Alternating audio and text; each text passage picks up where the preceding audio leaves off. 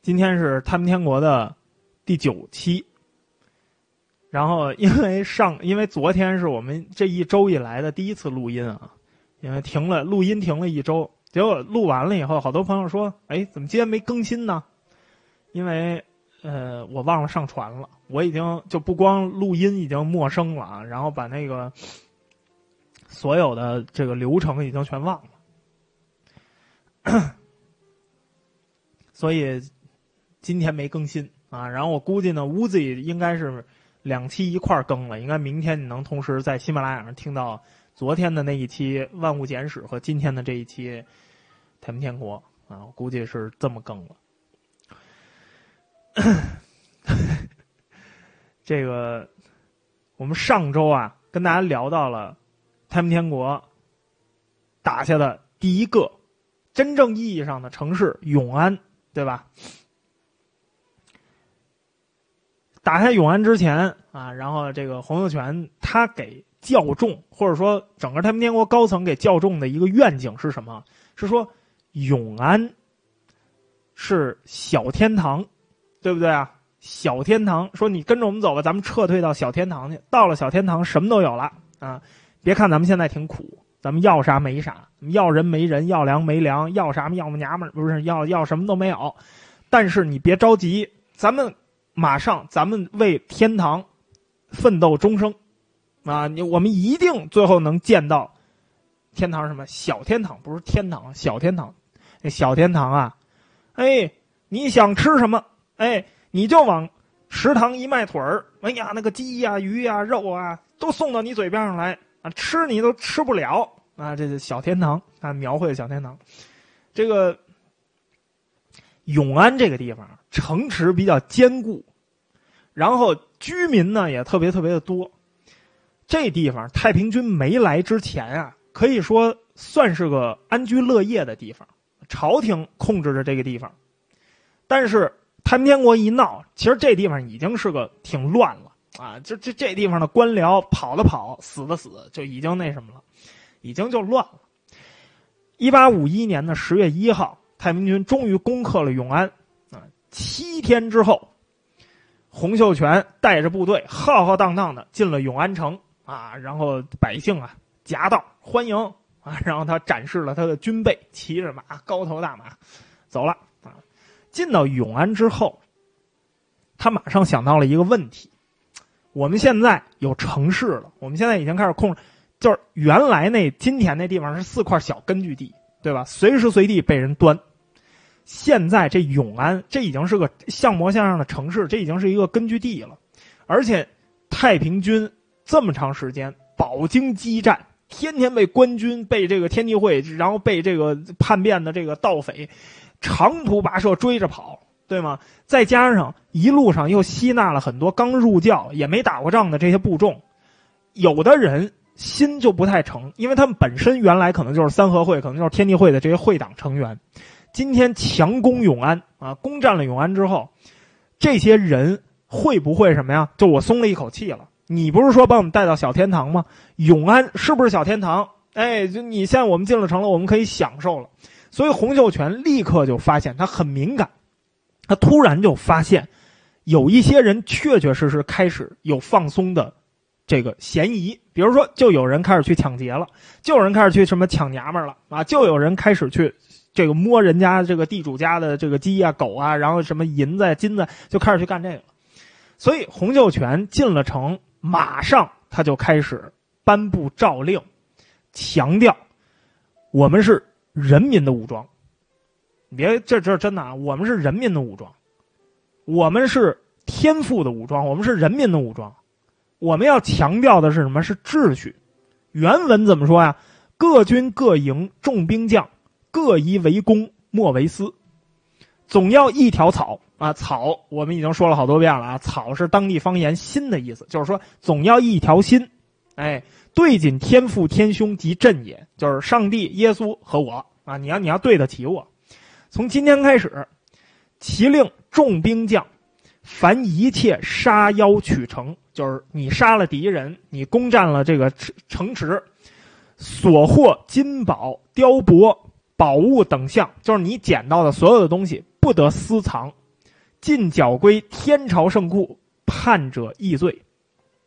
这个诏令，一个是要约束一下太平军的行为，你们不能去抢，你们不能这，咱们是人民子弟啊，对吧？咱们是人民的武装，你你不能这样，你得得民心呐，对不对啊？最重要的是什么？交了钱你给我，啊，你交钱你得给我，你得入圣库，对不对？你我库里没钱，我怎么享受啊？所以你你得给我呀。所以这份诏令当然有助于节制这些太平军。然后呢，也争取了一些民心。那城内居民一看，哎呦，这是有纪律的部队啊，这是老不拿老百姓一针一线的部队，这是有纪律部队。所以很多的乡绅啊，很多的农民啊，就出来那很拥护他们呀，对吧？这个地方住着好多的客家人，客家人是什么呀？自己人啊，都不知道洪秀全也客家人，都是自己人啊。但是很多客家人听了好多传说，说这个太平军吃人不苦不吐骨头。啊，说这太平军，这个很野蛮，所以很多客家人虽然是自己人，但是他还是觉得有点不放心。于是这个时候，太平军首领就开始向下传话啊，传的什么呢？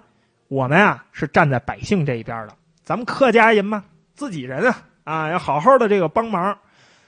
这个我们无意伤害百姓，我们的目的是什么呀？我们是斩邪留正，替天行道，我们是遵从天父。啊，皇上帝的那个谕旨，这上帝的谕旨是什么？上帝的谕旨就是真理呀！啊，我们是帮你们这个实现真理来的，所以各位大大可以放心，我们在此向百姓保证啊，你们啊信仰自由，你们想信什么信什么无所谓啊，信仰自由。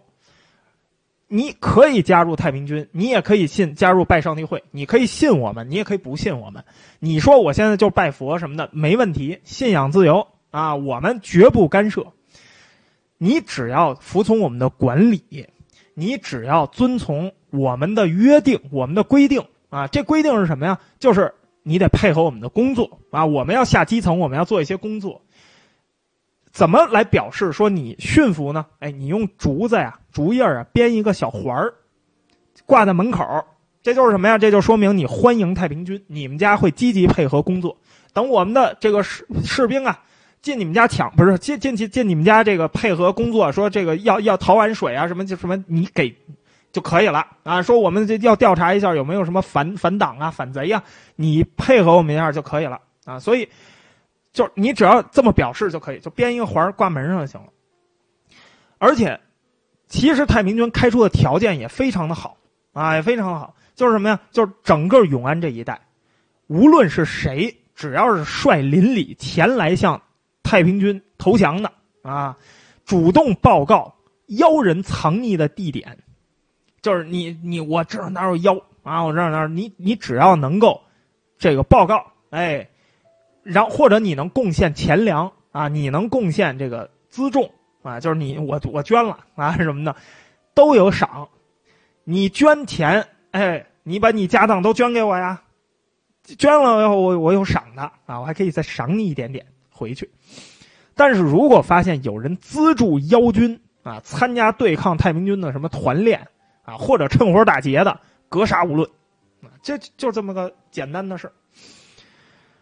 所以你看啊，他对部队非常的严格约束，条件开出来了，然后对部队也约束了啊，然后这个也说了，你发现钱你得交到这个库里来啊，交到圣库。圣库特别的重要，为什么圣库特别重要啊？因为圣库，你洪秀全得有钱花呀，对吧？洪秀全号召大家要节俭。为什么？因为节俭才是咱们信教人的这个态度嘛，对吧？艰苦朴素，艰苦奋斗，衣服要打几层补丁，那个才是好同志。省下来的钱啊，供我享乐嘛啊！所以洪秀全在进入永安之后，他第一件事儿干嘛？给自己挑了一宅子。他挑的这个宅子就是原来的知州衙门。这知州衙门可大了，占地广阔，然后屋子是一个豪宅，有天井，有厅堂，有书房，然后，呃，这个还有一个小园林啊，上面还有小溪池塘，哎呀，洪秀全经过多年的征战啊，找了这么一个地方啊，说我好好的休息休息吧啊，这个这个得是让我自己得舒服啊，对吧？我有功啊，为了求得进一步地方的支持，因为你光有这个城市居民还没有用，城市居民有啥？城市居民啥也没有。你说我就把这个老百姓都争取过来，老百姓啥也没有，就有点人，就有点力气。最重要的要争取谁啊？乡绅，还有什么呀？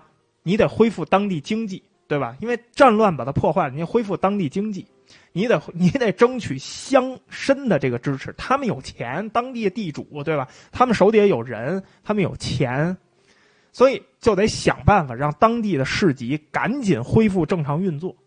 这个时候就有一些措施。因为你要知道，有些东西已经物以稀为贵嘛，这东西已经生产不出来了，那他就得卖高价。所以太平军用了很多的手段维持物价啊，就强行压价。你要是，你要是这个这个不卖这个价钱，那你就充公吧。如果要有地主士绅不服从太平军管理啊，你比如说你要什么出逃了啊，你你要是不服从，我们就打死你，打死你以后强占你的家产。啊，然后把你的粮仓家畜、食盐石油，然后这个连衣服都给你取走啊！如果你要是说这个你跑了，你成功跑出去，那我们也把你的家占了。反正地主阶级肯定没得好啊，肯定没得好。除非有一种地主可以活下来，就什么地主啊？就是我甘愿加入拜上帝会，我把我所有的家产都捐给你。啊，自愿的、主动的，没等你开口我就说了，哎，这种同志我们还是欢迎的，啊，这种同志就属于有觉悟的同志，可以到时候上小天堂的同志，上这个有一些废话的同志，这个什么什么要要反抗啊，什么这这都不是好同志，这都是要打倒的阶级敌人。比如说举一例子啊，两千名太平军男女没收了当地两个大财主家，一个姓李，一个姓罗。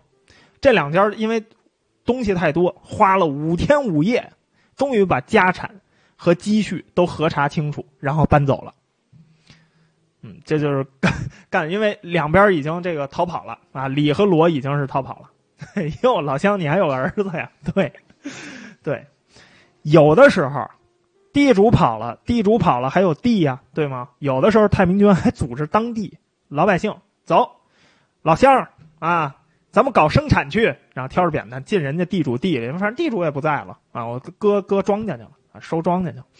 然后收完了庄稼以后，太平军倒不是把这些谷物全拿走，他们分一些给当地的百姓。你干活了对吧？给你们一点啊，剩下的都堆到永安城里头新建的那个圣库里头去，都堆到那里头去。把所有的好东西都堆到圣库里头，哎。是不是有一点耳熟啊？对吗？是不是跟他老朱家啊，朱元璋他们家这想法特别一致啊？一致就对了。为什么呀？因为都是从小农经济发展出来的地方政权，对吗？所以大家想到的东西，因为就小农东小农经济嘛，小农经济就是什么呀？囤粮吃饭。哎，所以盛库这个想法，这也不是什么。奇怪的事儿，就是反正就得这么干，要不然的话，咱咱肯定是不够吃，对吧？另外啊，你看啊，日子一天一天过去了，那么整个永安，不管是地方经济还是人民生活，慢慢慢慢就开始恢复了，对吧？但是这个时候丰衣足食了，该干什么了？该肃反了，啊，该肃反了。这个肃反的另外一面是表彰，先要有重赏，才能有重罚，对吗？所以洪秀全先下令，咱们先表彰一批最优秀的士兵、基层士兵啊，军队干部。洪秀全十一月十七号在永安发布了第二道诏令，下令什么呀？所有的部队啊，记录下。自己手里头士兵的表现，凡是在战斗中英勇杀敌的、恪尽职守的，在他名字前面画一个圆圈啊。如果说这个士兵表现不是特别好啊，怯懦、违规啊，甚至逃兵，后边打一叉。这记录本画满了之后，逐级向上统计。等到将来我们实现了小天堂之后，记录最好的那个人会被授予高官。啊，但是这份诏书、这份诏令仍然没有给出一个小天堂的定义。到底什么东西叫小天堂？就跟六月、八月他发的那个、那个、那个政令是一样的，他没有说哪个是小天堂。小天堂在哪儿？小天堂什么时候能出现？啊，小天堂这个到底是什么样的？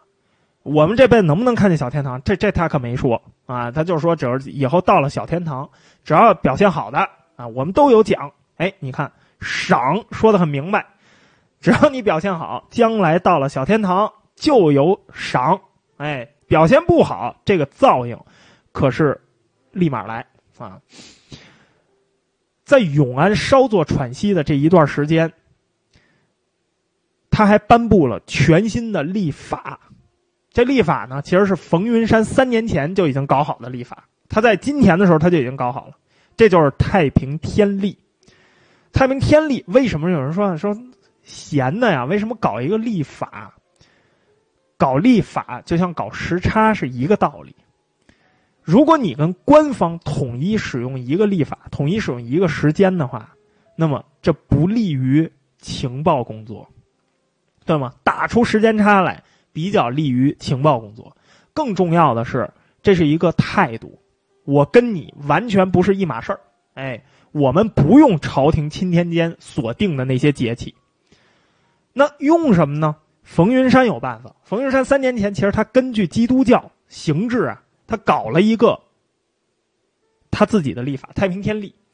但是你说，那很多人说，哇，那这够超前的呀！这应该是中国第一个实现这个阳历的啊，西西洋历法、公历的这个地方政权吧？不是，他用的也不是公历，他用的也完全不是公历。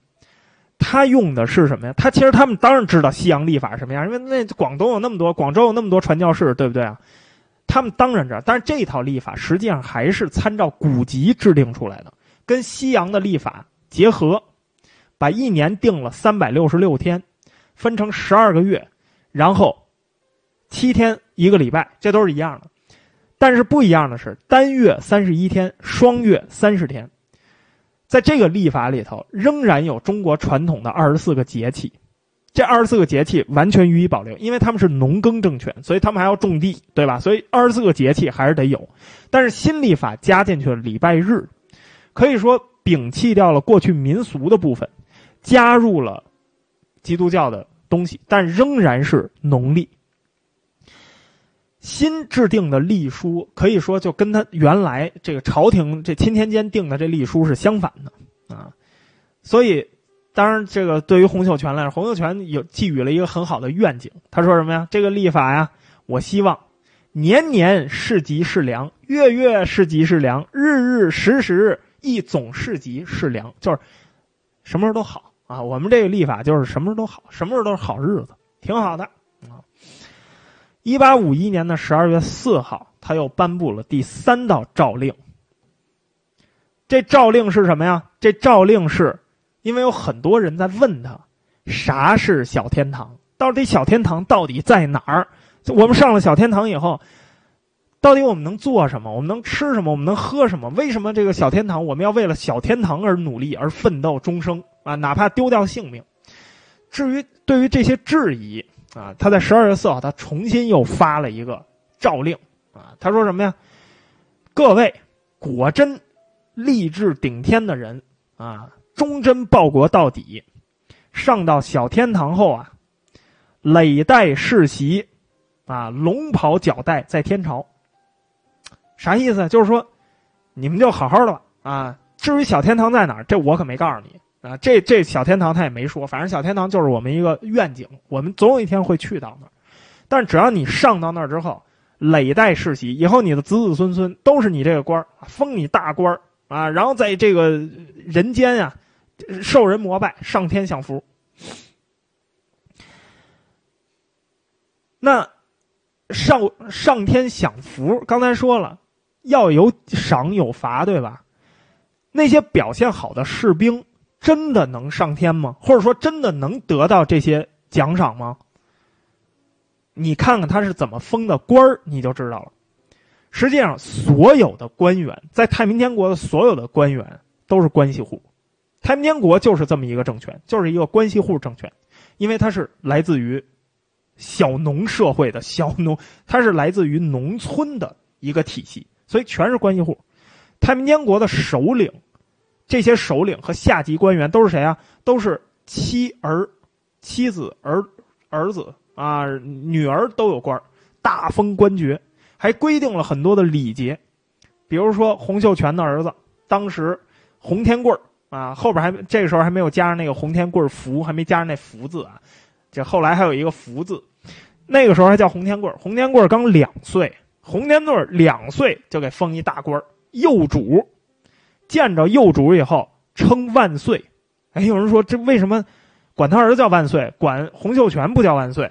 洪秀全是耶稣的弟弟，上帝的儿子，所以他只称主，他不称皇，所以他的儿子是万岁，他没有岁数啊，他没有岁数。洪秀全以后要再有儿子，都称什么呀？殿下千岁啊，全都称千岁。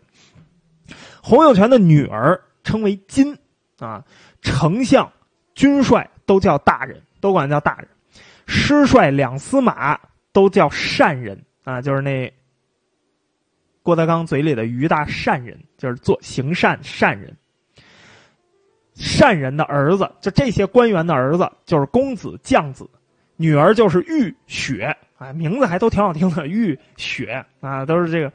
女将，有女将啊，因为有女营嘛，女营的女将称为真人。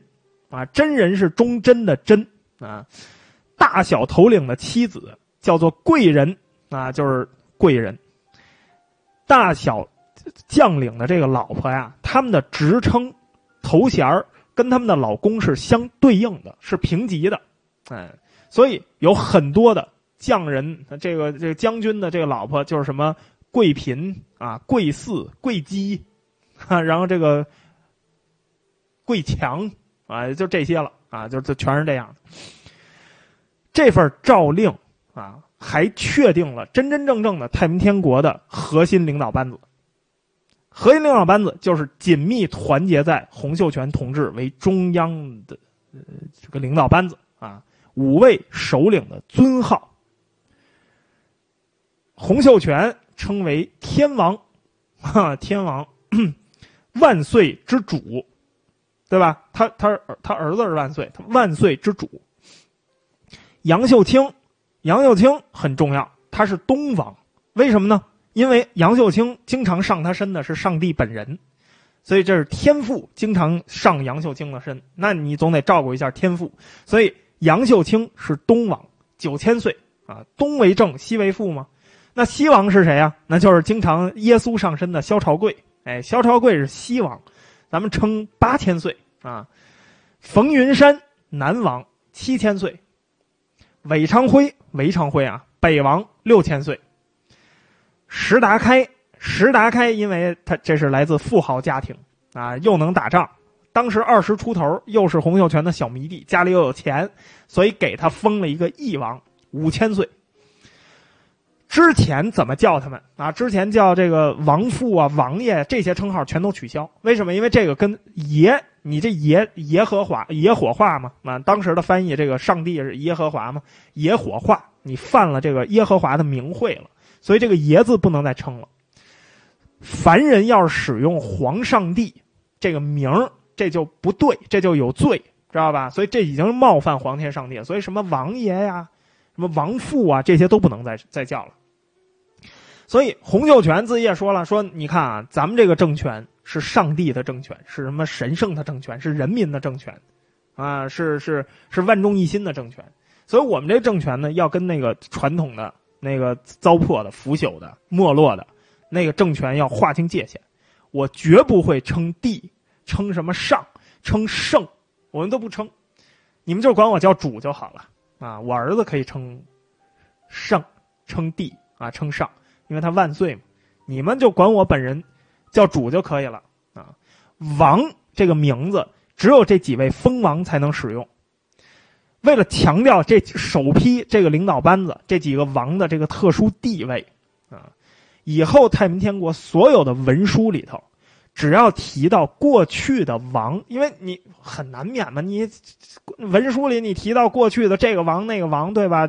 那个历史上这些王，都要改一个写法，要加一个“犬”字边。所以你读太平天国的史料的时候，有很多人很困惑，老是说什么陵南狂。什么什么说说，有人说这怎么太平天国怎么哪这么多狂啊？说这怎么管前面的人都叫什么什么狂，不叫什么什么王啊？是因为他们故意在这个王前面加了一个犬字边都是他妈畜生啊！这些人都是腐朽的、没落的，要被推翻的，他们都是畜生，所以他们算什么王？他们顶多就是算个狂。但是这个狂也念王啊，就是在太平天国的这个念法里，他也念王啊，就是反正就这么写啊。你有什么脾气？我我们乐意。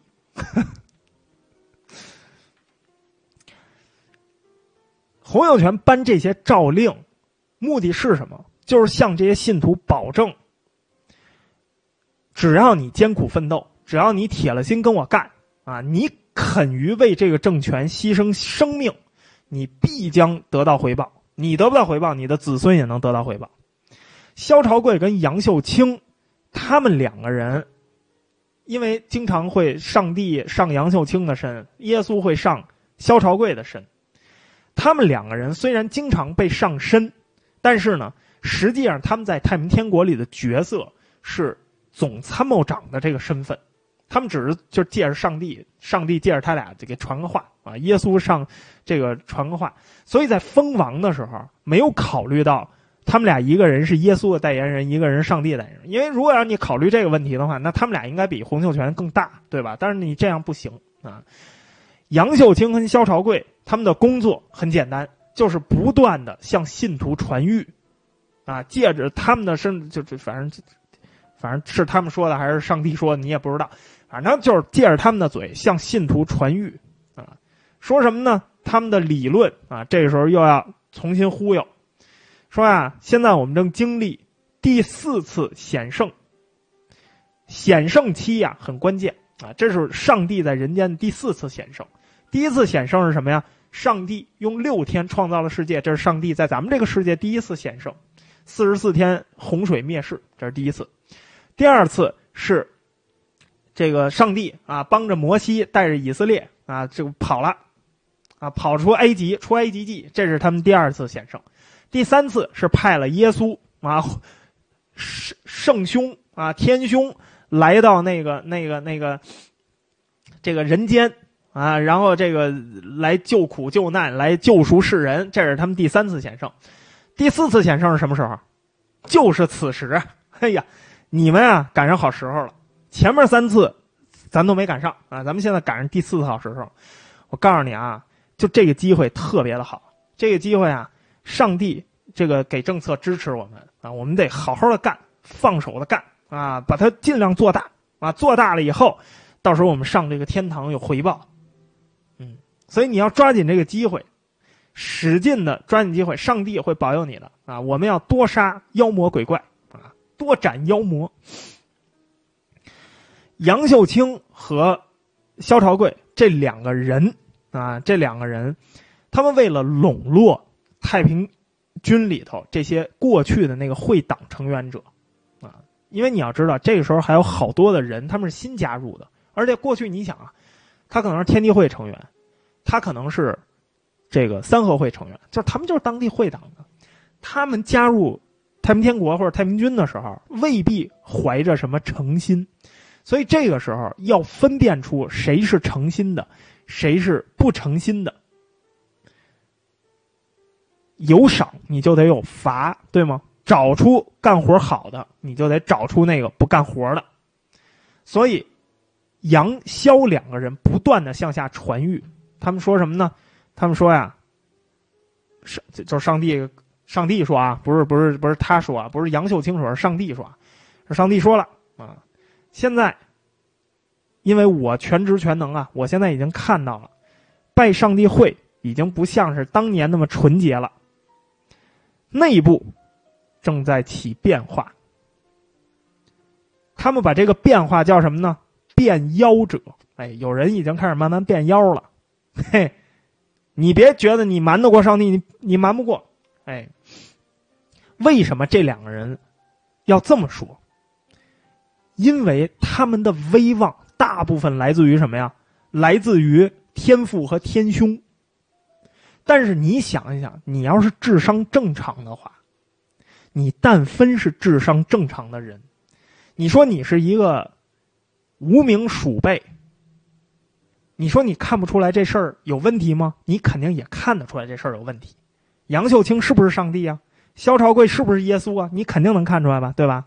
但是如果你是一无名鼠辈，你敢说吗？你不敢说。可是你想一想，这些三合会的人，这些天地会的人，他们可都是拉着队伍过来加入你的，他们自己本身就是有势力的。我都是带着人过来的，你跟我这面前装神弄鬼，我要是不信，我会怎么着？我可能直接就说了，对吗？所以这两个人的装神弄鬼，他们不是说没有人质疑他们，经常会有人质疑他们。那么质疑他们怎么办？你要是质疑了他，就相当于整个太平天国这五个人领导核心啊，这个故事就编不下去了。那如果说天父、天兄都是假的，那洪洪秀全是不是真的呀？对吗？天王是不是真的呀？所以这故事就讲不下去了。所以他们两个又没啥文化，他俩又不会带兵，又不会打仗，识字儿都困难。你听听那耶稣萧朝贵传那耶稣那话，都跟顺口溜似的啊。他们的威望大部分来自于装神弄鬼。那么一旦有人去质疑他，他们俩为了自保，或者说整个太平天国这领导集体为了自保，他们必须要干一个什么事儿？肃反，对吧？我必须要把这些心不诚、有疑问的，咋了？还有疑问呢？就有疑问的这些人，我必须要把他给打掉。所以这个时候，太平天国开始出现了大量的肃反。案例啊，有的案例多达百人。有的人说我们一心支持太平天国啊，但是呢，他们暗中可能跟官军有什么勾结。当然，这有没有勾结，是不是真的有勾结，这个不知道。反正太平天国的自己的文献说他们有勾结，那有勾结就有勾结，对吧？你说什么就是什么，反正笔在你手里，枪在你手里。所以有一些人多达百人的这种体系，就是比如说。某些这个太平呃，某些这个天地会的人，一百多人一块儿来投军，可能这一百多人直接就被处决啊，直接就被处决。轻的话逮着也是鞭打啊，基本上就是处决。这个运动其实就在进攻永安的时候，这永安战役打的最艰苦的时候，也一直在肃反啊，也一直都在清理自己队伍中的这些反动派啊。永安城内其实当时是人人自危的，因为谁也不敢说。虽然名义上说你挂一个竹这个编的竹的这个圈你就是能加入太平军了，你就说你支持太平军，但是任何一个邻居都有可能告发你，你心不诚，你跟官府有勾结，跟官府有勾结这件事情是不需要什么证据的，直接就可以被你抓出来，就鞭打或者处决了。尤其是如果你再有点钱。如果你再有点钱，如果你再有一点影响力，你手底下再有几十个人，那么杀的就是你。永安虽然地方比较大，但是这个地方并不是很牢固。至少当时太平军他们不知道这个地方牢不牢固。太平军当时只有两万人守着这个永安城，所以他们非常非常的谨慎。他们只能不断的向外扩展他们的阵地。他们在城墙外的两公里的地方设了一道防御工事，在更远的乡下设了第二道防御工事。除此之外，还派了很多的小船沿江去巡逻，然后还盖了很多的木塔。那个木塔就是哨塔啊，然后上面有哨兵在观望。官军这个时候在干什么？官军是不会给这种野政权一丝喘息的机会的。其实官军也没有闲着，部队不断从各个地方集结过来。永安城的西南角这个地方，这个扎了一个大营，官军在这扎一大营，然后又跑到西北角扎了一个小营，加上当地的官府团练以及叛变的太平军的这些前太平军啊，加起来一共有四万六千人，就屯在这个永安周围，两万人对四万六千人。但是官军这边，你别看人多，其实他们也不可靠，因为当时的社会就已经是这样的社会了。官当兵当兵，我就是吃点粮，对不对？所以官军也不老实，很多的官军私下去跟太平军交换物品，以物易物，因为官军也没得吃，对吧？在清晨下着雾的时候啊，然后摸着这个雾啊，或者摸着黑啊，大半夜啊，然后跑去跟做贼似的，跟太平军那边交换一点鱼啊、肉啊、泡菜啊，啊，交换一点这个。但是每隔一段时间，官军会对太平军发动一次大规模的进攻，切断太平军南北的这个交通线啊，然后把它孤立出来。一八五一年的十二月十号啊，官军对永安城发起了一次猛烈的进攻啊。这个领导人是广州的副都统乌兰泰，乌兰泰跟太平军啊，陆陆续续的已经打了有一年的时间了。但是这一年他有什么斩获吗？没有，毫无斩获。他既没有把太平军打趴下，他也没有把太平军打趴，呃，打跑啊，自己还折了不少人。所以乌兰泰这个时候已经非常的学了个乖，非常的谨慎。他呢就把所有的兵力都集中在太平军周边防御这个阵线防线最薄弱的最南端，有一个叫水斗村。不是那出水痘的水痘啊，是水窦窦窦窦文涛的窦啊。水窦村这个地方有太平军前哨阵地的一个大的粮库，而且这个地方因为有水，所以这是太平军海军和陆军联系的一个关节点，跟罗大刚那边联系的一个关节点。官军派了五营的人马进攻这个水窦村。太平军看见官军冲过来，马上兵分两路啊，一支从永安出发，另一支从另一个防线出发，想把这个粮草的这个储藏地啊给他抢回来。但是呢，官军奋力抵挡，把他都挡回去了。结果这块地方被官军给毁了，粮草被焚烧一空。这战之后，乌兰泰稍稍的喘了一口气儿，但是乌兰开乌兰泰犯了一个战略错误，他没有追击。啊，他没有追击，因为他特别谨慎，他已经害怕跟这个太平军打仗了。你想想，当时的这个官府啊、官兵啊也不行了啊，所以呢，他为了慎重起见，反正我已经达成目的了，把这个寨子拔了，所以他率军撤回大营了。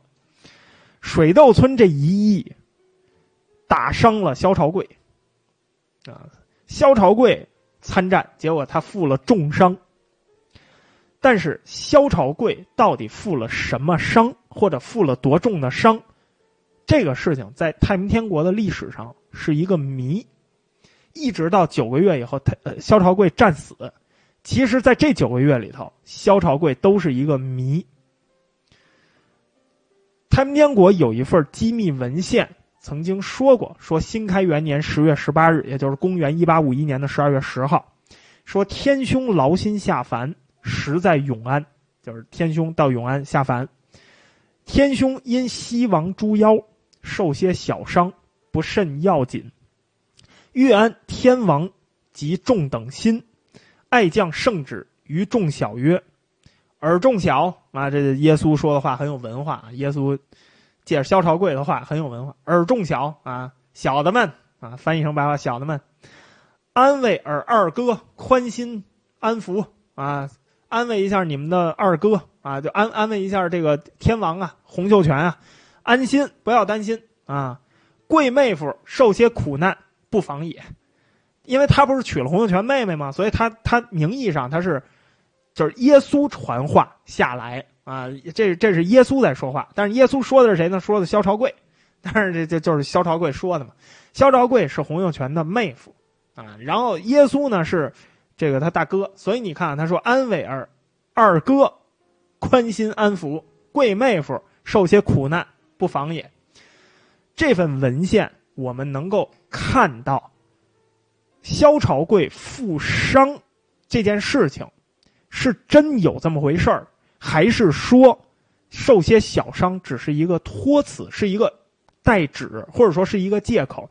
这个我们从这文章里其实是看不出来的，但是。官方应该，因为这是一份比较机密的文献，所以这份文献里如果记载了有伤，那么就说明他肯定是出了身体出了一点毛病，加上打仗这件事情是个事实，所以在这场战争中负伤，但是不是重伤我们不知道，负伤应该没什么太大的问题。当时的东王杨秀清。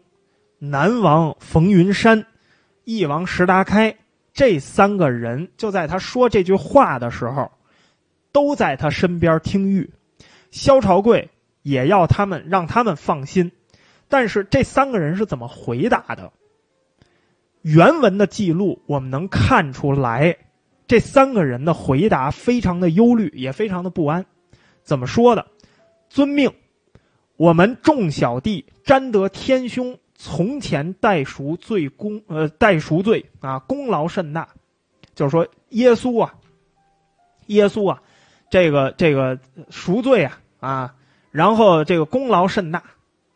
今朝贵妹夫，朝贵妹夫啊，这个 耶稣萧朝贵啊，这个天王妹夫，今朝贵妹夫八千岁，又待世人受此苦难，小弟求天父天兄。格外看顾早遇，同顶起天父天兄纲常也。三个人是谁回答的？我们现在不知道，没有记载。但是这是他们回答的原话。这句话翻译过来是什么意思？就是说，之前哎，我们都沾了天兄下凡代世人受罪的这个光。今天天兄附身的这个人啊，你朝贵妹夫，天这个耶稣附身这朝贵妹夫。又带我们受了一次苦难啊！所以呢，我们祈求啊，天父天兄，你开恩啊！你别把你在人间的这代理人给弄坏了，你让他早点好，一块顶起天兄天父，咱们还得还有远大目标要实现呢。你看啊，这个回答其实能够体现出他们心里非常的没底儿，对吧？要不然的话，不会是这么还。还还祈求天父天兄格外看顾早愈，你还说这干嘛呀？没有什么，没有什么必要。所以他们心里肯定也特别的没底儿。萧朝贵怎么回答呢？啊，不是天兄啊，耶稣怎么回答呢？要他们和军众兵将各自俱要宽草，各自都要宽心。此事并无大碍。众兵将，你们要踊跃放胆向前，同心同力杀灭妖魔。两天之后，在十二月十二号，萧朝贵不但没有好转，反而病情转糟了。在文献上，我们能看到西王伤痕未尽愈可，所以这个时候，耶稣再次下凡，天兄再次下凡，单独把北王韦昌辉给叫过来，要跟他聊聊。韦昌辉十二月十号，在两天前那次下凡，他没有在场，他当时在外边执行任务啊，他没有在场。这个时候，韦昌辉来了。韦昌辉在这次谈话中，他也跟其他的王一样啊，先是跪拜在天兄脚下，求天兄让萧朝贵赶紧愈合，早些康复。韦昌辉这个时候也以八千岁的名尊号称呼萧朝贵。你看啊，北王称呼西王八千岁，但是天兄耶稣对韦昌辉说的话让人想不太透。他说了一句什么话呢？成人不自在，自在不成人。越受苦越威风，耳放草，宽草啊，就是你放心，宽心。凡有那些妖魔，任他一面飞一面变，总不能走得朕。天父天兄手下过也，在之后的文献中就出了问题了。在之后太平天国的文献中，这耶稣啊，除了五个月之后，又有一次为了激励将士下凡，说的话是各放胆宽草啊，就放胆宽心之外，再也没有下过凡。也就是说，萧朝贵受伤。下了两次凡，五个月之后，为了动员做战争动员，又下过一次凡。之后就再也没有下过凡。这中间耶稣格外的安静。这里头，你有没有听出什么问题来？五人的领导班子，理论上来说，除了石达开算是一个圈外人，翼王石达开他是个圈外人，对吧？东南西北四个王，还有天王，其实他们是自己人，对不对？大家都是自己人。石达开是一个圈外人，除了石达开之外，大家应该非常的清楚，萧朝贵跟杨秀清玩的是什么把戏，对吧？如果说他们不清楚的话，那么话术是怎么统一起来的？可是你看太平天国的记载，不管是。那几个王，还有这个，这个韦昌辉，这几个王在两次跟这个这个萧朝贵见面，他们都说让天兄啊，赶快让萧朝贵好起来，啊，赶赶快让他痊愈。如果萧朝贵真的受了伤，那么他们这几个人，这几个明白人，作为这个领导核心。他们会用这种方式去让萧朝贵早些康复吗？他会说这些话吗？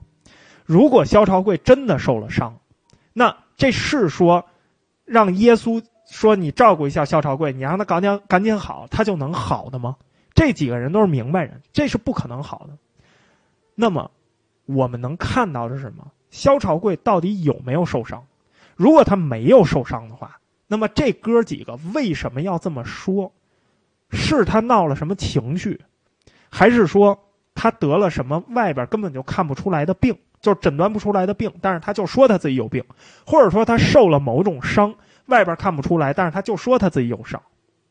这明明是说萧朝贵啊，翻译成人话，明明是在说朝贵儿，别闹了，都是自己人，赶紧好吧。明明传达的意思是这个意思才对，对吧？但是啊，我们今天看到的太平天国的文献，这只是我们从他自己的文献上能够分析，因为我们找不到其他的佐证的材料，我们只能说，如果说这个文献记载当时的谈话确实是这样的话，那么我们只能说萧朝贵的受伤很有可能是一次政治斗争的结果。萧朝贵，他不知道因为什么原因，他说他自己不行了，或者说他说耶稣啊，这这这反正反正大家都觉得说，只要耶稣让他好啊，他就能好起来。萧朝贵是在九个月之后，就是在一一八五二年的这个九月，打打那个长沙的时候，他才战死的。这中间儿。很多的文献还记载过萧朝贵上前线指挥作战，还有过这些记载。一八五二年，洪秀全颁布的一个重要的檄文，就是那个颁行颁行诏书啊，颁行诏书里头，他还提到了萧朝贵跟这个韦昌辉说的那莫名其妙的这几句话中间的一句：“越受苦越威风。”但是这个话。并没有特别的去跟萧朝贵的伤病联系。萧朝贵到底他是在永安作战中受伤极重，然后不得不被不得不被隔离，以免影响军中士气，还是说啊，还是说他跟人起了什么争执？你别忘了啊，在整个这个领导班子里头。只有两个人是不合群的，一个是杨秀清，一个是萧朝贵。这两个人都是贫苦出身，他们俩有共同点，他们都是出身贫穷，他们从来没读过书，他们说出来的话都是糙话。是否是因为这两个人，天兄也在说话，天父也在说话，上帝也在说话，耶稣也在说，到底听谁的？是不是因为这两个人起了什么争执？还是说，我们还要说一个更有可能的，还是说，整个领导班子为了统一口径，跟萧朝贵说：“你丫还是别说话了。”或者说跟杨秀清说：“你们俩反正得有一个闭嘴。”会不会是因为太平天国内部的政变？这是非常有可能的。为什么？因为他们两个传谕，只有他们俩传谕了，他们才能清洗那些他们认为叛变的人，对吗？那么其实坏事都是这俩人去做的，所有的坏事、所有的宣判都是从这两个人的嘴里说出来的。所以他栽进某种政变，或者栽进某种势力斗争。这件事情非常的正常，因为他没读过书，他没什么文化，所以历史上萧朝贵到底负没负伤这事儿，我们真不知道。负伤可能是真的，但这个伤有多重，也可能是一个轻伤。但最后最后，这伤可能就是一个说辞，要不然的话，为什么他们内部人是这样在交谈呢？对吗？如果说我们猜。这里头确确实实发生了权力斗争，那么赢家是谁？怎么斗的我们不知道，为什么斗？怎么斗的？为什么斗我们知道，怎么斗的我们不知道，跟谁斗的我们不知道。但我们知道他最后的胜利者，赢家肯定是谁啊？肯定是杨秀清。十二月十七号，萧朝贵受伤七天之后，洪秀全发布诏令，正式敕封敕封这五个王啊，包括萧朝贵啊，也封了一个西王。那是他在受伤之后，他被封西王。诏令里头完全没有提到萧朝贵的健康状况，完全没有看到。诏令的最后，洪秀全授了杨秀清以全权为东王，东为正，西为副。你可以看到啊，之前有人在喜马拉雅的那个那个底下留言，对吧？说杨秀清的戏份好少。对。之前为什么你会觉得杨秀清的戏份少？是因为之前萧朝贵，也就是耶稣说话太多了，而不是，一而不是杨秀清说话太少，是他下凡太多了。但是这一次的封王，说话最多的那个人被封在了说话很少的那个人的之后。那你说，如果说这里发生了强呃这个这个权力斗争的话，谁是赢家？杨秀清肯定是赢家，他被封为了东王，萧朝贵干掉了，这他反而成了这个西王，因为什么？所封各王俱归东王节制，都是东王来管理，所有的王都由东王管理，他是总王啊，他是总王，天王之下就是东王，杨秀清凌驾于所有的人之上，这事儿是个谜，但是别着急，到时候我们后边还会再讲到萧朝贵。好我们争取啊，按照脉络，按照文献，我们争取还原一下萧朝贵的轨迹啊，争取还原。但是，因为太平天国的材料非常非常的少，所以我们只能一边找证据啊，一边判断，一边猜测，一边推理。我们争取给大家捋出一个萧朝贵的诡计啊，这个谜到底是怎么回事我们后边还会说啊。洪秀全到这个时候，他还是没有宣布一件事儿，禀化了，政权建立了，王也封了，对吧？所有东西赏罚肃反也搞了，赏也搞了，但是唯独一件事儿他没有说明白，就是最终目标到底是啥，或者换句话说，小天堂到底是啥，对吗？所以。没有最终目标，或者说你的这个最终目标过于抽象，没法让这些普罗大众明白。那么，其实这个对于一支军队来说，对于一支带有宗教性质或者带有带有主义、带有意识形态性质的这种军队来说，这是一非常非常难管理的事情。所以，这个时候不得不做的一件事就是军事训练跟道德教诲要双管齐下。要加强组织规范，要简化规定，但是要加强执行。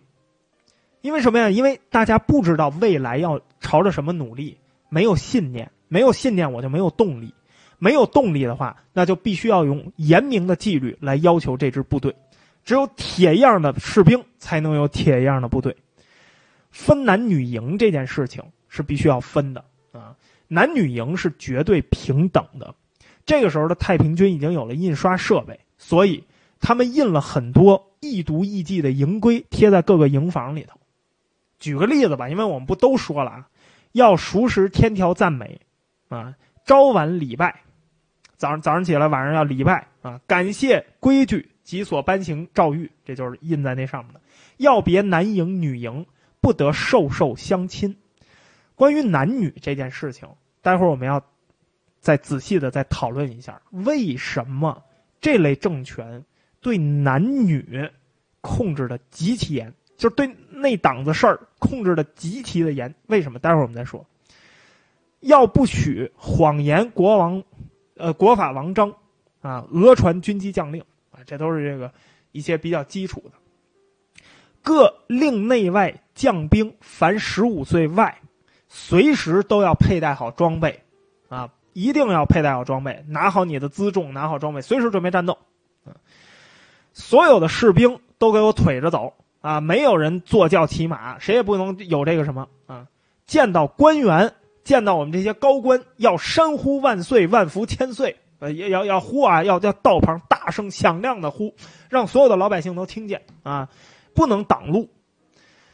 难，这个军兵难赴啊，就是说所有的军人不能进到老乡家里头要饭啊，毁坏民房，不能拿群众一针一线，三大纪律。八项注意啊，也不能有什么什么东西都不能拿啊，也不能这个给老百姓找麻烦啊，你不能说破坏人家的财物啊，也不能随便杀人，也不能随便打人啊，这些东西就这是营规嘛啊，团结群众。为什么男营女营这件事情，这类政权特别的在意，一定要阻止男女干那档事儿？为什么？这个问题呀，又好回答又难回答。好回答是说什么？很简单啊，为了战斗力，对吗？难回答是什么？它不光为了战斗力。男女平等，首先是一个姿态。你看我们的这个新政权，男女是平等的，对吗？过去那旧政权是什么样呢？女人低一等，对吧？低人一下，我们都是男女平等的。兄弟姐妹，男人接兄弟，女人接姐接姐妹，啊，你你弄你姐妹，你下得去屌吗？不是你下得去屌吗？啊，你你你能弄你姐妹，你不能。首先这是一个姿态，其次，太平天国政权是一个什么样的政权，对吗？其实它是带有什么呀？它是带有平均主义性质的，对吗？因为这个时候还没有天朝田亩制度，但是。很快了，在今天的时候，我们已经给大家讲过了，拆散家庭，拆散掉家庭的目的是什么？首先，这是一个农耕政权。你今天你说人才是第一竞争，为了人口咱拼了，对，那是你今天你今天生活在市场经济，你不存在吃饭的问题。但是在当时，年轻的人、小孩婴儿出生了是什么？是累赘。如果说你控制不了，说你这个部队里头，携家带口，所有的人打仗的时候，男的打仗，然后都那个什么，都那个要顾及着说，我家里有这个有有有老婆有孩子什么的，我不敢死啊，我那什么，这样的话你怎么打仗？你这个部队能有战斗力吗？没有。况且老婆孩子，如果你干了那事儿了，那女的就得去养孩子，对吧？女的一去养孩子，失去战斗力了。孩子有战斗力吗？没有。孩子是什么？孩子是吃饭的嘴。女的如果怀了孕，那么怎么办？一年多没戏了。这女的就基本上一年两年的时间，至少就她上不了战场，那么战斗力损失了，还多了一张吃饭的嘴。这在当时是一个非常非常现实的这么一种考虑。当然，男女授受不亲这事儿也继承了儒教的思想，因为洪秀全毕竟是读了二十多年儒家这个典范啊，就是他读了二十多年儒家这书。所以这其实是一个很现实啊，但是呢，但是呢，必须要这么干的这么一件事儿啊。为了战斗力啊，为了纪律，当然还有一个原因，这个原因是什么？特权，因为我们现在还没有讲到整个他们高层领导班子的特权。有人说。这些人是不是傻呀？你明明看到他们有特权，他们要求你，你还做；他们老婆都编着号，连名都不记得，他们要求你不能那什么，你是不是傻？不傻。越是这样，因为这是一个在宗族社会，这是一个小农体制下的政权，小农体制下的政权，当你看见了别人的特权的时候，你会怎么样？你会产生无上的动力。特权有的时候，很多人是不理解的，为什么他们明目张胆的要拿这么多的特权出来秀？这么不搂着就出来秀，我出门就是八抬大轿啊，十六辆轿子开道，然后这个净水坡街、黄土垫道、敲锣打鼓，为什么？这是做给普通人看。你想到我这个地步吗？你要是想的话，那么进入这个体制，你也可以做到。当你一旦进入这个体制之后，你就顺驯服了，你就顺从了，对，你就崇拜我了。当然，特权。经常会引来什么呀？造反！我把你丫弄死！我我弄去。对，经常引来造反，但是绝大部分时间是安全的，是非常安全的。农民运动每过几十年甚至几百年、上百年就有这么一次，对吧？就有这么一次席卷全国的，但它毕竟中间还隔着几十年、上百年，所以大多数时候大家仰慕的是特权。那么，剥夺性的。最基础的性的权利，让你看着我们有特权，我们可以招妻，我们可以纳妾，我们可以给我们老婆编上号，哎，那你就羡慕，你就努力吧，你就好好的努力，你进入到这体制，你好好努力，你多立功，这是一个模范的示范效应。所以，综合这几个原因。太平天国这样的政权，他对男女这个关系的问题，他看得非常非常重要。更何况最实际的，女人也是战斗力，因为男女是平等的，对吧？他做这些东西只有好处，没有坏处。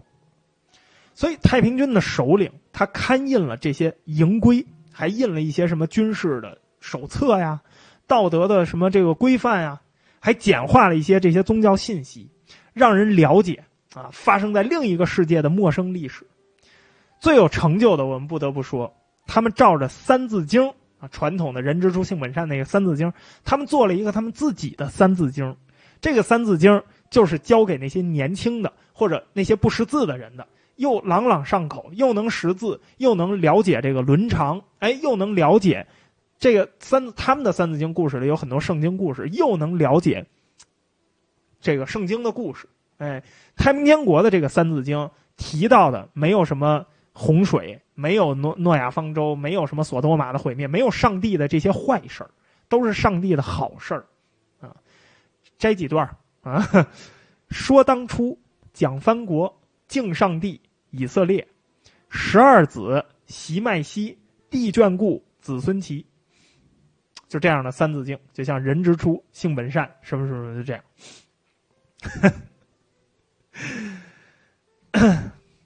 洪秀全为了强化军纪和道德训诫，你看呢啊，这个套路其实是非常非常典型的一个有志向的、有一定文化的农民政权的套路。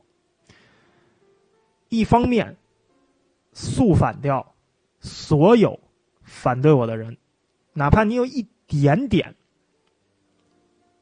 不行，我都要把你肃反掉，啊！第二，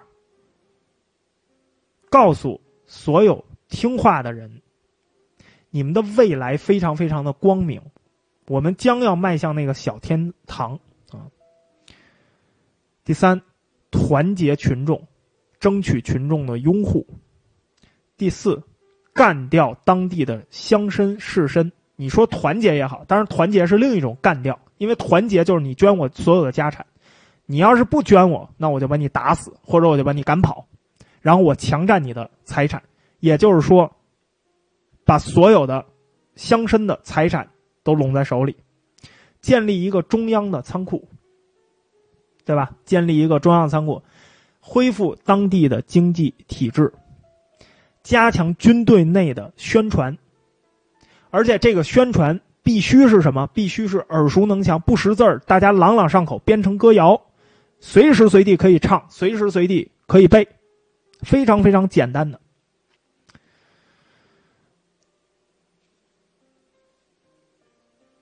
一八五二年的二月底，洪秀全下令军中所有的众将士，无论地位高低，男女都必须遵从十诫。东南西北翼诸王，他们会经常随机去抽查军营。谁要是看到了淫乱，淫乱是处罚最重的，一经查出，立即严拿，斩首示众，绝无宽赦。至于为什么这个淫乱这么重要，刚才我已经说了，淫乱，因为刚开始洪秀全给大家定的是六戒，对不对啊？虽然这个一这个圣经里头是十戒，但实际上他说是六戒，他又往这六戒里加了一戒，这一戒就是什么呀？就是不能淫乱，啊，他说什么呀？他说天下多男人，尽是兄弟之辈；天下多女子，多女子，尽是姊妹之群。天堂。天堂里边也是男有男行，女有女行，啊，这这都是分开的，不得混杂。你舍得奸淫你的姊妹吗？你不舍得，嗯，所以不要干这个事儿。对这件事情的处罚是拿着就斩首。所以就是今天这直播间的很多这个水友啊，管不住自己屌，不是管不住自己鸟，哎，不是管不住自己表的，啊，老表老快跑什么的，这到。到太平天国里，你早被斩了啊！斩首示众啊，绝无宽赦。洪秀全对下边制定了如此严格的戒律，尤其是加上了这不能男女这事儿，但是他丝毫无愧的把自己排除在外，不光把自己排除在外，实际上是把所有的高层排除在外。他很显然，他很喜欢女的，他很喜欢日姐妹。非常喜欢，他这个是喜欢身边一直有女子相伴。他敕封那武王的那个 那个敕令里头的宣谕，他不说吗？他把他的两个女儿和长子啊，这个天贵儿，还有这个他的妻子啊，都封了官他妻子封为娘娘或者叫王后，同时他还下了一个诏，啊，就是其他的贵妃。应该称他为什么呀？王娘或者王妃，就是说他原配不是赖氏吗？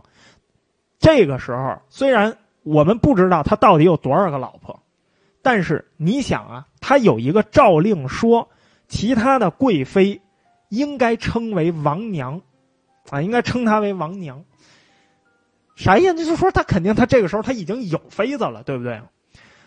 太平天国的文献里头。完全没有记载这些人的姓名，就是他这些女朋友的姓名，他这些这贵妃的姓名，完全没有记载，没法记载，因为可能太多了。因为我们知道的就是后来他把这都编上号了，就是一到七十多号，因为实在他都不知道名字。但是天王肯定有不少王妃，因为什么呀？因为在早在一八五一年的二月的时候，他就曾经下过一个令，他说什么呀？他说。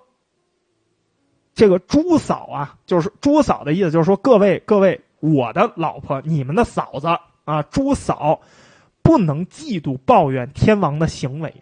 这话什么意思啊？就是我弄别人的时候，你们不能嫉妒啊，违者处死。就是我我跟谁睡是我的事儿，但是你们不能嫉妒，你们要嫉妒，我就弄死你。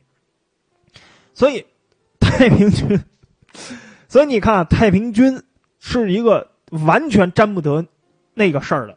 一个军队，这事儿必须男的进入太平军，你就管住表啊，这不看好表，你，你这个你要出一点事儿，你就被斩。但是你看，他早在一八五一年的二月，他就已经说了这个问题了，而且在后来发的圣谕里，他也明摆说了，其他的贵妃应该管我的这个原配叫什么。你看啊，这是什么？特权，对吗？赤裸裸的特权。别人都受约束，但是我不用受约束。那肯定你得有一个说法啊，对吗？就是哎，感谢新淼的两个大飞机啊，感谢新淼的两个大飞机。就是那总得有一说法，凭什么你在外？凭什么这样？他是有说法的。他说啊，因为我是上帝的二儿子，耶稣是我哥哥。耶稣曾经替世人受过一次罪，我下来是救你们来的。上帝，我的孩子是谁的？上帝的后裔，对不对？上帝的后代。上帝的后代在这个世界上多一些，那当然是最好的事情，这就是他的理论，对吧？当然，杨秀清他就是上帝本人呢，所以他的后代多一些。后来啊，这是后来啊，他的后代多一些也没有什么问题啊，对不对啊？所以，洪秀全就这样把自己明目张胆的抛出在外了，而且这个逻辑非常的自洽，想想有道理啊。您说的确实有道理。洪秀全不断的向太平军，或者说向他治下的人民，啊，不断的宣发一些道德的小册子。他还写过一个什么呀？幼学诗啊，里头也提到了嫉妒的问题。幼学诗是一种，是一个这个五言的长诗，押韵非常的齐整。大概就勾勒了一下太平天国最基本的社会交往的形式，就是人和人到底应该怎么交往，包括你应该怎么尊重天父天兄，怎么尊重我，然后你我的这些老婆们，你们应该怎么相处啊？写，当然这个这个幼学诗大部分是来源于儒家的，因为他毕竟是个儒生，他读二十年儒生，所以这里头出现了大量的词汇。父道、母道、子道、夫道、妻道、婶嫂道、婶道，你听这些，通通都是儒家的东西。这些诗句，因为他的老婆很多也都不识字啊，因为这很多都是给他老婆听的呀，所以诗句呢很多就是平白无奇啊，大家就是反正一听就知道啊。所以这个有关夫道、妻道的诗，我摘一点啊。夫道本于刚，爱妻要有方。河东狮子吼，切莫胆惊慌。七道再三从，无为尔夫主，啊，这 个这个，你你你别你别笑啊！这我他说这个河东狮子吼，这这说的不是其他人，因为在太平天国里是没有婚姻这种形式的，知道吗？就他说的自己，聘姬若思臣，自求家道苦。你看都是大白话，啊，全都是大白话。当然这里头也有给那些没有入教的人听的。啊，当然，更多的说太平军里头，他只说他自己，因为只有他自己有老婆，其他人，OK，还有那几个王啊，就是意思是告诉什么呢？就是你们这些做老婆的，以夫为纲，老公说什么就是什么啊。太平军里这个有娶老婆的人都是了不起的人物，你们好好的啊。河东狮子吼，切莫胆惊慌。哎，洪秀全在这个永安颁布的这个诏令里头也提到了他很多的皇岳父、皇岳母，因为。这个时候，他说的是朱黄岳父、黄岳母，这是另一个证据。这证据是什么？就是说他不只有一个老婆，要不然的话，什么叫朱黄岳父、黄岳母啊，宝贝儿？你要是说只有一老婆赖氏，你有你你有那么多岳父岳母，你肯定没有，你只有一个岳父岳母。但是他现在有朱黄岳父、黄岳母，那就说明这又是一个证据，说明这个时候其实他已经三妻四妾了。洪秀全地位是至尊，啊，地位是至尊。他纳的那些妾，当然必须要遵守他给制定那个贞洁规范啊。但是洪秀全非常忌讳属下拿他的私生活闲言碎语。他第二年又颁布了一个诏令，说什么呀？谁要是敢嚼我们家舌头？谁要是敢私下议论王妃族名名讳或出身地位，或是进出女宫走漏消息者，一律就地斩首。谁要是敢把我到底有多少个老婆说出去，就地斩首。这就是为什么到了太平天国的最后，咱也不知道他到底有多少老婆，实在不知道，只能大概算一下。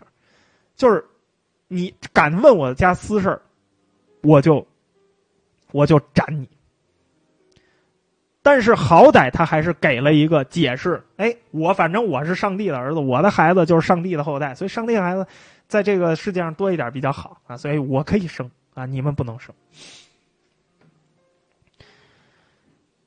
虽然是这样啊，几几个手啊都往下抓啊，这多管齐下来整理永安的整个的现状，有赏有罚啊，然后建制啊，各种各样现在都有了，恢复了经济，但是还是掩饰不了一个问题，就是整个太平军在这个时候毫无作战士气，山穷水尽啊，山穷水尽，围困永安的官军越来越多，数量越来越大，一次又一次的向前哨的阵地发起进攻啊！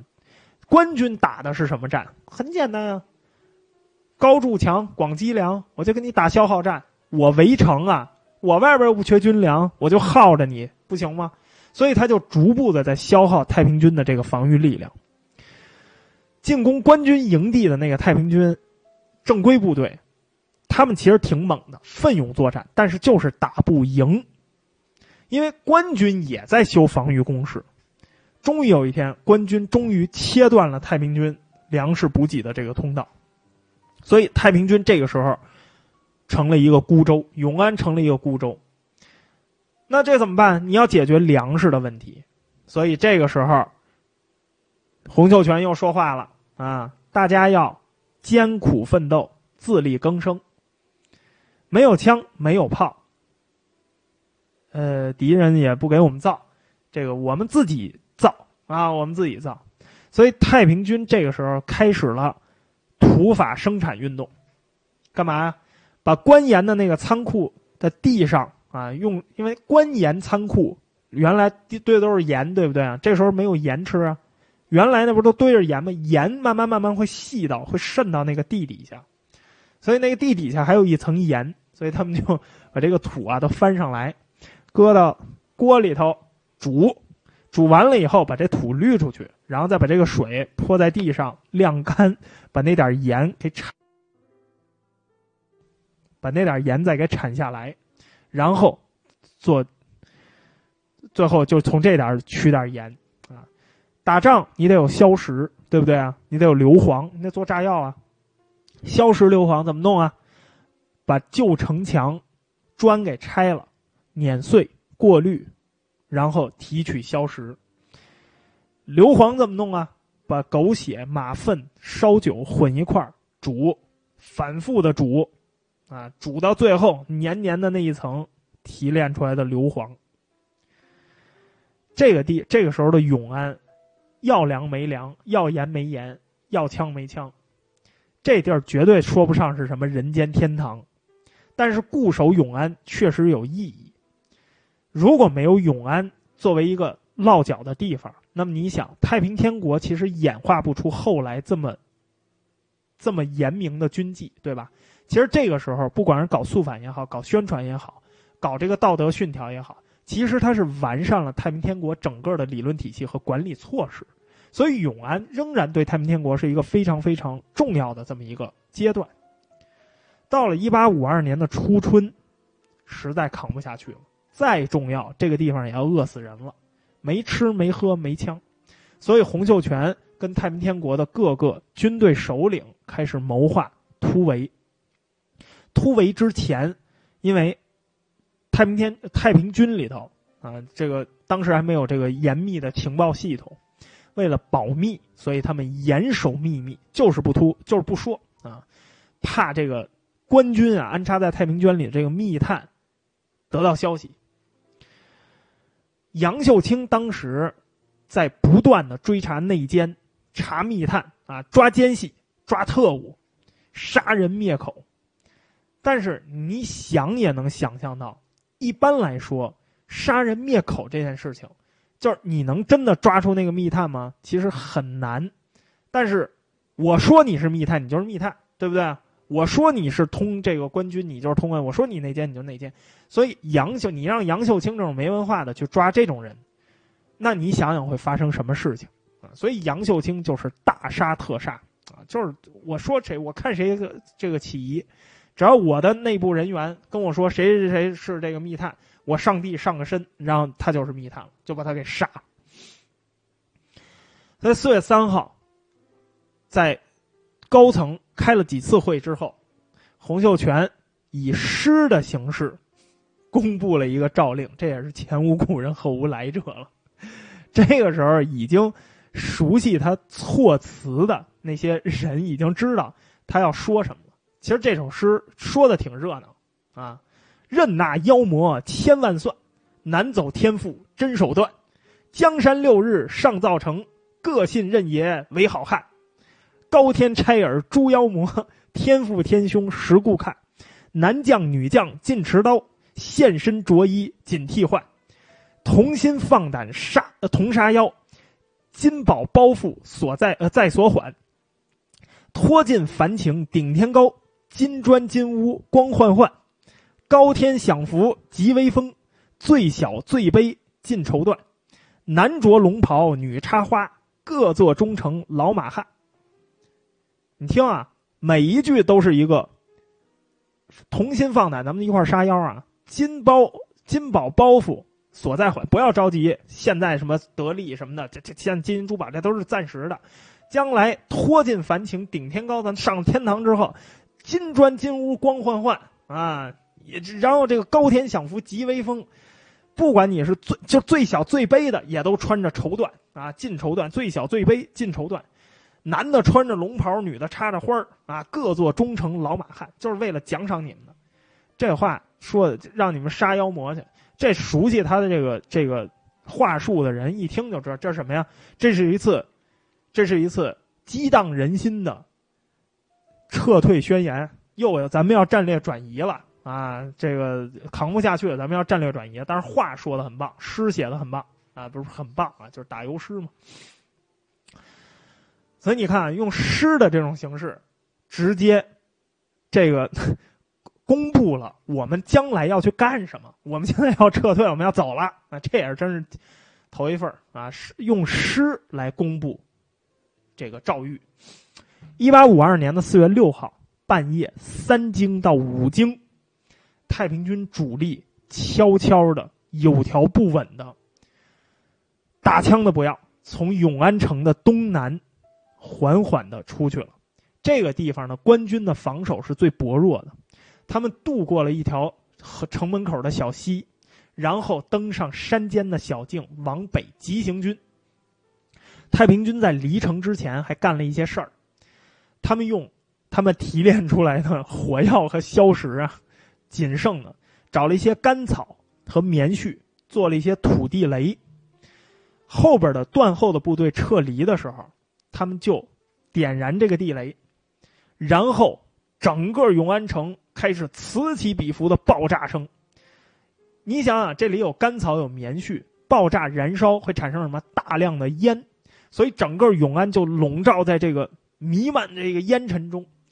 外边的官军都傻了。怎么突然这一言不合还放上炮了？说这永安城怎么了？里头这个都全是烟，啥也看不清楚，所以官军就不敢追啊。这个他们这个临走前啊，还把所有的他们能找到的猪啊、狗啊身上都系上破铜烂铁的破盆瓦罐什么这个这个铁勺，然后都系好了。这炮一放，这土地雷一放，那些牲口一听声就都跑啊，到处跑。所以你想一想，当时永安城是什么样？到处都是烟，官军啥也看不见，就听这里头叽里咣啷、咣啷当啷，就全是这种声，然后爆炸声此起彼伏，然后这个跑的这个声音又特别的多，好像好多人，所以当时的永安非常的喧嚣。这一招把官兵彻底整懵了，官兵不敢追，不知道什么回事因为官军觉得他们可能要使诈，你是不是要前面埋伏我？太平军虽然用了疑兵之计，但是他们也不是完全疑。他们还派了两千名士兵留守抵挡清军主力，就我还真的跟你打仗，我一边跑，我一边迷惑你，我一边真的跟你打仗。但是这两千军是什么人？两千个人是敢死队儿，这敢死队儿就是进去以后就是全军覆没，就是去就是去送死的。所以很多的太平军主力为了给死难的这些敢死队的兄弟们报仇啊。又反过来掩杀，从山区又掉头，冒着暴雨又去跟这个官军，官军有小股部队在追，又去杀这些官军，官军损失惨重，啊，太平军这个一路砍杀，啊，开火猛打，彻底把官军给击溃了。这一仗杀了官军多少人？五千人啊！这一仗官军就少了五千人。幸存的太平军和官军都不敢再交战了，赶紧都跑了啊！太平军急行军朝着北边跑了，但是到底往哪儿跑，不知道。对于太平军的将士来说，他们不知道。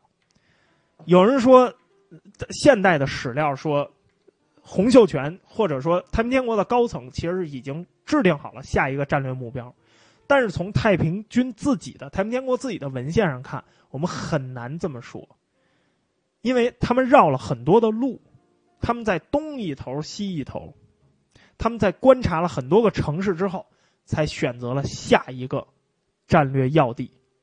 哪儿呢？咱们下期再继续。好了啊，本周的太平天国就先讲到这儿。下周的周四是我们的太平天国啊。今天是因为咱们周三搁了一天，所以这个我们把它放到周五啊。然后咱们下周的周四是太平天国的第十期。很快啊，太平天国就要进入天津了。不是天津啊，天津啊，天津。对，欲知后事如何，且听下回分解。好啦，浑水摸鱼的朋友，喜马拉雅的朋友，这个优酷的朋友，YouTube 的朋友，今天我们的录音就到这儿了啊！